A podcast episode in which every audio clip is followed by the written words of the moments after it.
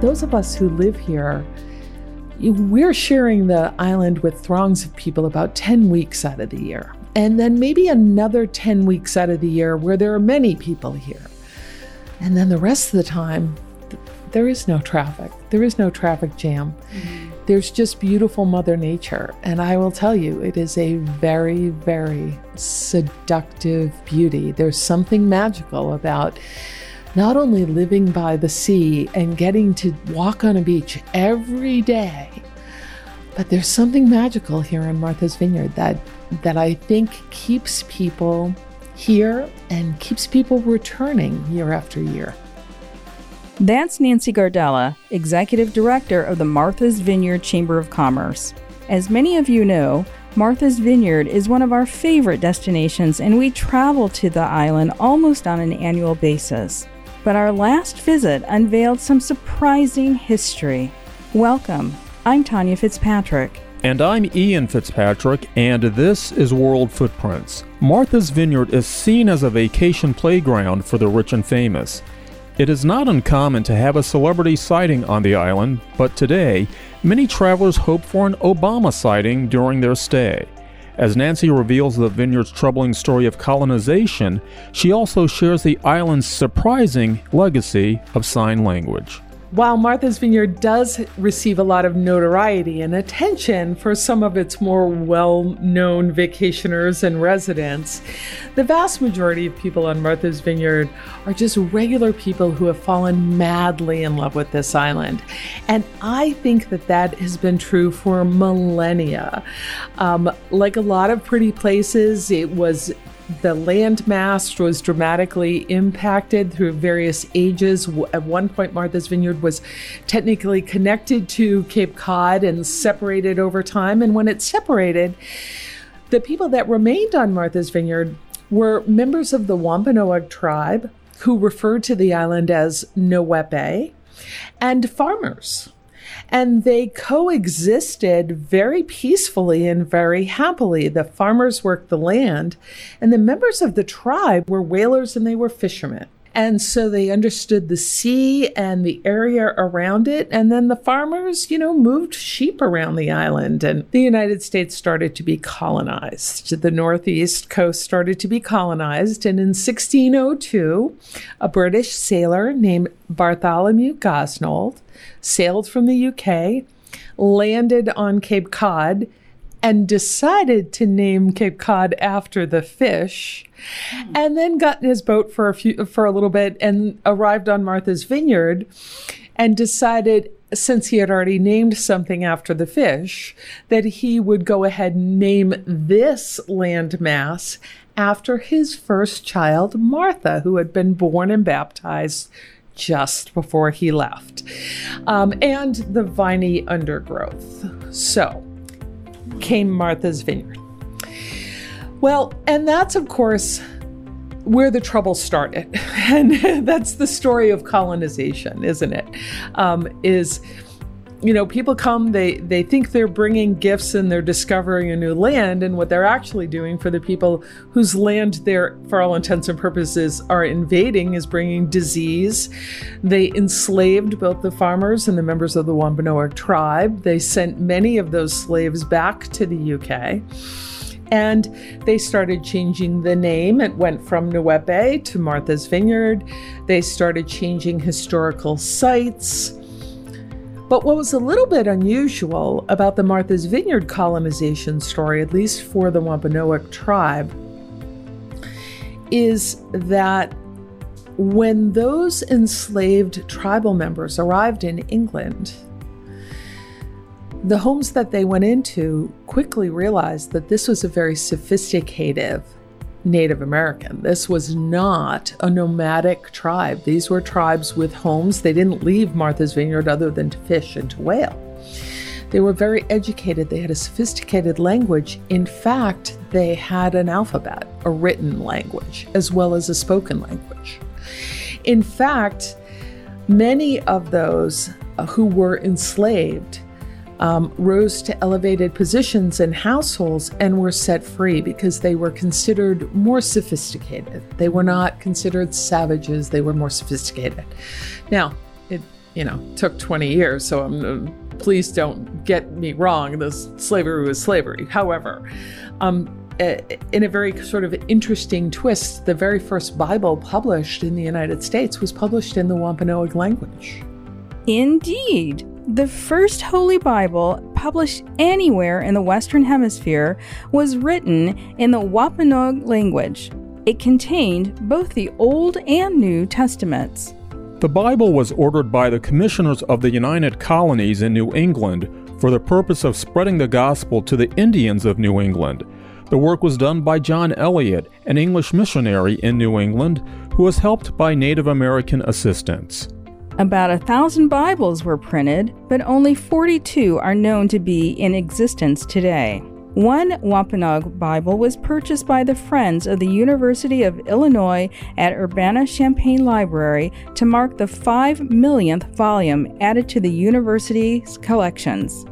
What the folks who were colonizing did bring, though, was all kinds of people, primarily from the UK, who quickly realized that whaling, there was a lot of money to be made in whaling. And so a lot of people seeking a new life and people seeking riches arrived on our shores on Cape Cod, Martha's Vineyard, Nantucket, and beyond. And several of those people got into whaling. And as distasteful as we find whaling now, at that time and beyond, whaling really fueled the Industrial Revolution. And it was a really hard task to go out on what was a relatively small boat, what we would think of as a small boat today, with handheld harpoons, try to hunt and kill a whale, and then bring it home, you know, in one piece, right? Because there's all predators following them. Right. So very ambitious.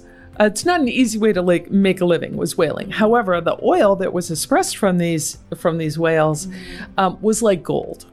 And so industry took off. Now, some of the people who came to the United States in the early 1700s were from a part of England, a series of extended families. And they first settled in Plymouth, and then a group of those families broke off and came to Martha's Vineyard. And they really were more farmers and merchants. And those families set up their home in an area of Martha's Vineyard known as Chilmark. Turned out that in that family, there was a genetic hearing disorder. And for a period of almost 150 years, 1 in 4 people was completely deaf. Now, part of what makes the Martha's Vineyard story so distinctive and remarkable was that these deaf members of the community were in no way ostracized. They weren't thought of as disabled or slow or stupid in any way. In fact, people who were completely deaf married hearing people, had children who may or may not have had the genetic hearing disorder. They owned businesses, they owned land, they held political office, and so on. They were an integral and seamless members of the community. But people had to communicate with one another. And so the family that had come had their own sign language, if you will. It wasn't an alphabet, it was a series of hand gestures that could encompass entire conversations with the hand gestures. And that sign language just grew bigger and bigger as the family grew on Martha's Vineyard. Keep in mind that at that time, cousins married, and you know, an extended family would come. This just genetic hearing disorder was just passed through the generations and did not begin to dissipate until well into the 1800s, that latter half of the 1800s. For almost 150 years, 1 in 4 people was completely deaf. So now you've got this really diverse community on 100 square miles of all of these different people working together and to live pretty peacefully together. So Martha's Vineyard from early on was a really diverse place to live. You're listening to the award-winning World Footprints podcast with Ian and Tanya Fitzpatrick. World Footprints connects you to the world through powerful storytelling that uncovers the full narrative of our cultural and human experiences. Discover the world through stories at worldfootprints.com, and make sure to subscribe to the World Footprints newsletter for compelling and exclusive content. Here's more of our conversation with Nancy Gardella from the Martha's Vineyard Chamber of Commerce. The sign language that was created on Martha's Vineyard was a precursor to American Sign Language. People on Martha's Vineyard use sign as naturally as spoken English and in every combination, between deaf people, between deaf and hearing, and even between one hearing person to another. The language didn't belong to the deaf community. It belonged to the township of Chilmark, where the deaf community settled. There are no monuments to the Chilmark deaf community and their contributions to American Sign Language. But there is a Deaf Heritage Trail on Martha's Vineyard that identifies important points of interest. The trail was created in order to preserve and showcase the deaf community's legacy. This Deaf Heritage Trail has become a passion project for me, but only very recently. I'm new to this story. What I had known for a number of years is that every year we would have inquiries via email and in person of members of the hearing impaired community would arrive on Martha's Vineyard and say, "We know that Martha's Vineyard was the birthplace of American Sign Language. Where's the story? How do we find the markers? Where's the history?" And there was nowhere except for in the town of Chilmark, at the Chilmark Library. There's a wonderful permanent exhibition that tells a little bit of the story, but there were no markers around the community. Now, when I was asked about this, I didn't even know. I knew that there were deaf families, but I had no idea that they actually contributed to the development of American Sign Language as we know it as a language. And very simply, a French gentleman named Gaudet had developed a sign language, an alphabet, a signed alphabet. And he brought that to the United States, to New England, started a school in New England, and young people from Martha's Vineyard were sent to that school. And they, of course, learned the alphabet, but what they brought with them was all of their signs. And the school quickly realized that there was a shorthand. Rather than have to rely on strictly spelling, there could be a whole shorthand of signs. Mm-hmm. And so the two were integrated to create American Sign Language as we know it today. And if you do any research about the development of what, for all intents and purposes, is truly a new language, mm-hmm. you will read of the history of the deaf community on Martha's Vineyard. So it's a tremendous contribution to the world. And we were asked by a woman who teaches sign language in a very elementary form. She's now an advanced instructor. She's got a wonderful story of learning sign language because her husband was losing his hearing very quickly because of an illness. And they were finding they couldn't talk to each other. He couldn't hear her. And then he was very self-conscious of the fact that he couldn't hear her, and they felt like they couldn't talk to each other. And one day she simply said, "What if we just learned sign language and then we can keep talking to each other?" And they did. And so she did a ton of research. She brought this to me and said, "Could the chamber help me get the word out?" And we talked to the folks at the Martha's Vineyard Museum, and we partnered together to actually create a heritage trail, a deaf heritage trail. The Deaf Heritage Trail is a self-driving tour, and it consists of 10 points of interest, including the Chilmark Public Library, which was a former home of Katie West, the last native speaker of Martha's Vineyard Sign Language. Martha's Vineyard is doing an exceptional job of celebrating and preserving the island's history. In addition to the Deaf Heritage Trail, there's a cultural center that's dedicated to the indigenous community, and there is an African American heritage trail that showcases the legacy of African Americans on the island. On another podcast, we talked about this trail and the grant it received from the National Trust for Historic Preservation. The African American Heritage Trail was conceived by an educator from Ireland, a woman named Elaine Weintraub. And Elaine realized that there were such a rich and complex history of Native Americans, of Black people on Martha's Vineyard, starting long before the Underground Railroad, and rapidly increasing as Martha's Vineyard became a place where people, particularly along the East Coast from Philadelphia northward, started to feel like Martha's Vineyard could be the place for their second home, a place where they could spend their summers. And so Elaine conceived of this trail, the African American Heritage Trail, and it is a series of markers. In fact, the 34th marker will be in place, I believe, next month. But it is a tremendous way for people of all cultures to appreciate the contributions of the African American community to Martha's Vineyard for centuries. And not unlike the deaf community, it is a contribution that deserves to be told.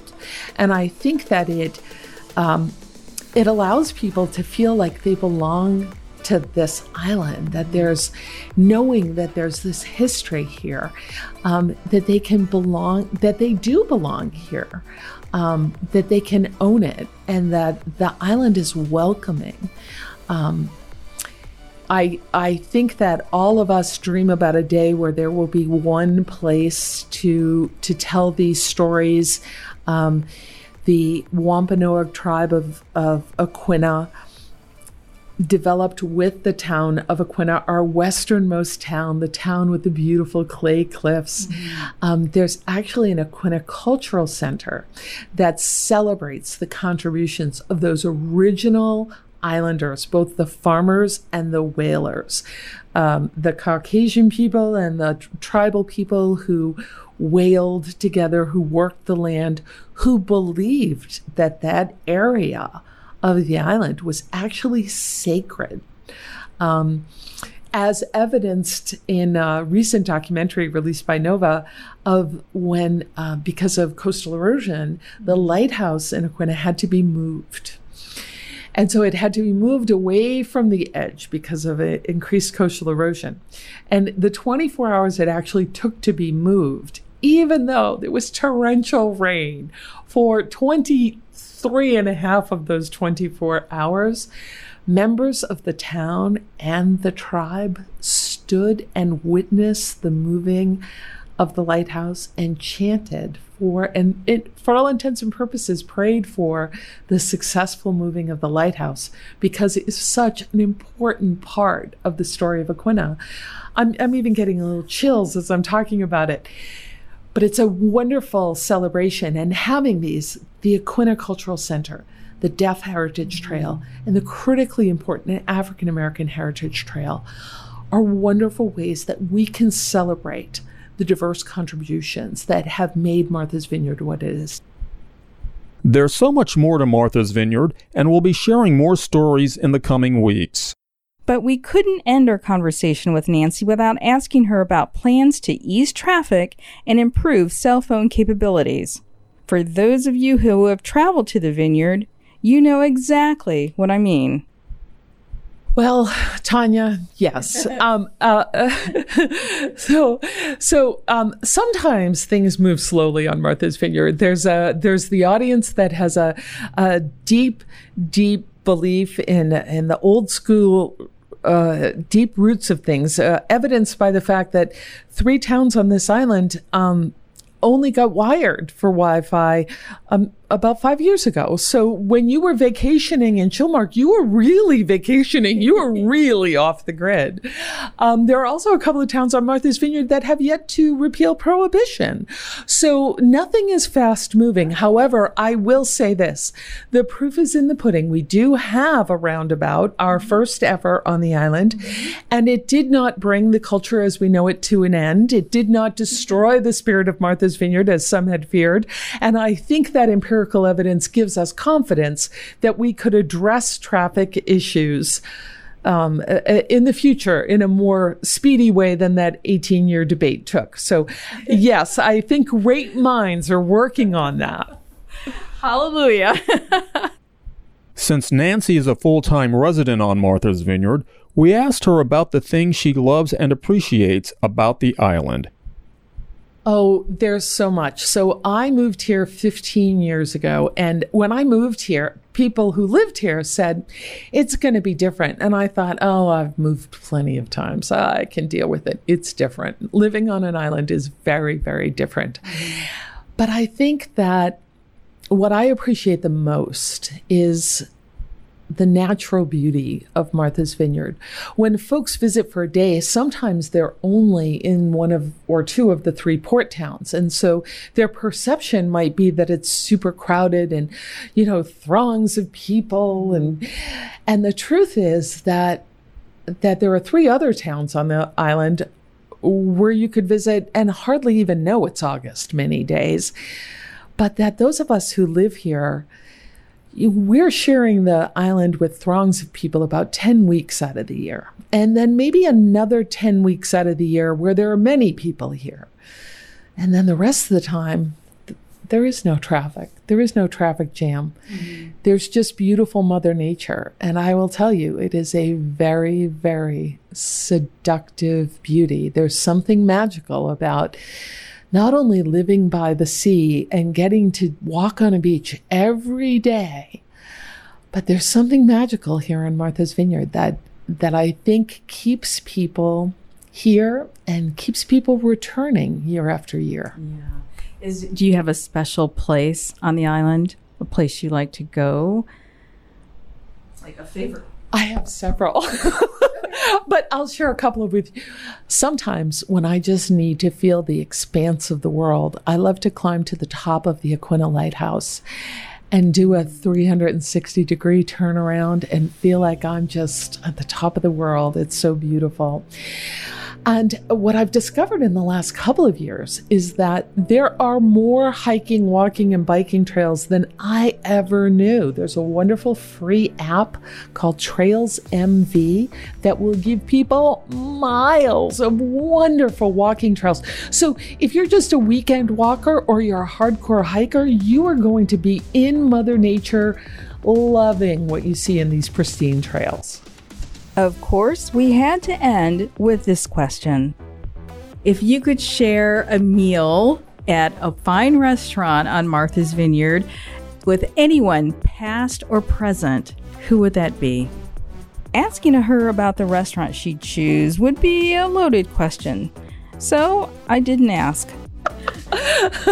Well, the good news is that you would be hard-pressed to find a bad meal on Martha's Vineyard. And it doesn't matter if you're sitting in a five-star restaurant or on a picnic table, the food is going to be good. It's one of the big perks of living here. I think I would love to have shared this with my grandfather. The first time I visited Martha's Vineyard, my grandparents took a picture of me standing on the cliffs with the lighthouse in Aquinnah in the background, and my grandfather taught me about Mother Nature, and so I think I would love to have shared that with him. But I'm so fortunate, and I think this is what everyone who lives here finds, is there are no shortage of friends and family who come to visit you. So I have had the opportunity and continue to share with people I love. Well, Nancy, in the spirit of Martha's Vineyard, I'm going to say thank you with the little bit of sign language that I know. Oh, that was lovely. Thank you so much for having me.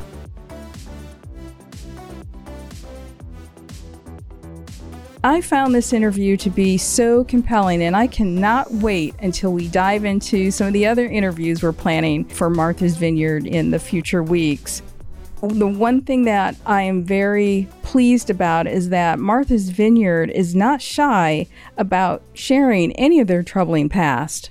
It's great to see the island and the people who are responsible for presenting Martha's Vineyard to the world to embrace the notion of these full narratives, of telling true stories that speak to history, that speak to the truth, and allow people to get a richer perspective about what life was like on the island. And there are so many interesting communities on the island. Again, for many people, they may not know about the deaf community. They may not know about the African American community on the island. So it's great to see that these communities are being brought to light. Right. Even the Wampanoag, who have been there before any of these groups. Well, and you introduced me to Martha's Vineyard.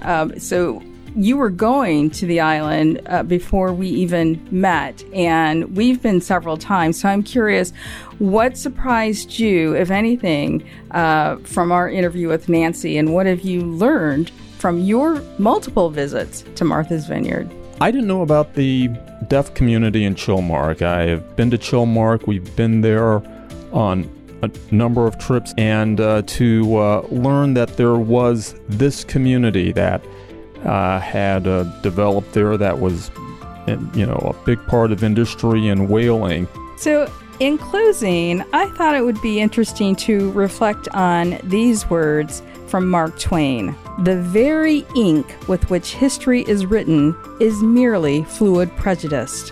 Let's let that sit for a second. We're Tanya and Ian Fitzpatrick, and we thank you for choosing to spend this time with us. Thank you so much for your support and for giving us the space to share the world through the stories we share on World Footprints. This World Footprints podcast with Ian and Tanya Fitzpatrick is a production of World Footprints LLC, Silver Spring, Maryland. The multi-award-winning podcast is available on worldfootprints.com and on audio platforms worldwide, including iHeartRadio, Public Radio Exchange, iTunes, and Stitcher. Connect with the world one story at a time with World Footprints.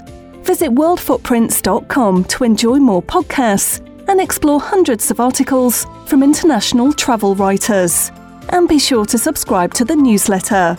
World Footprints is a trademark of World Footprints LLC, which retains all rights to the World Footprints portfolio, including worldfootprints.com and this podcast.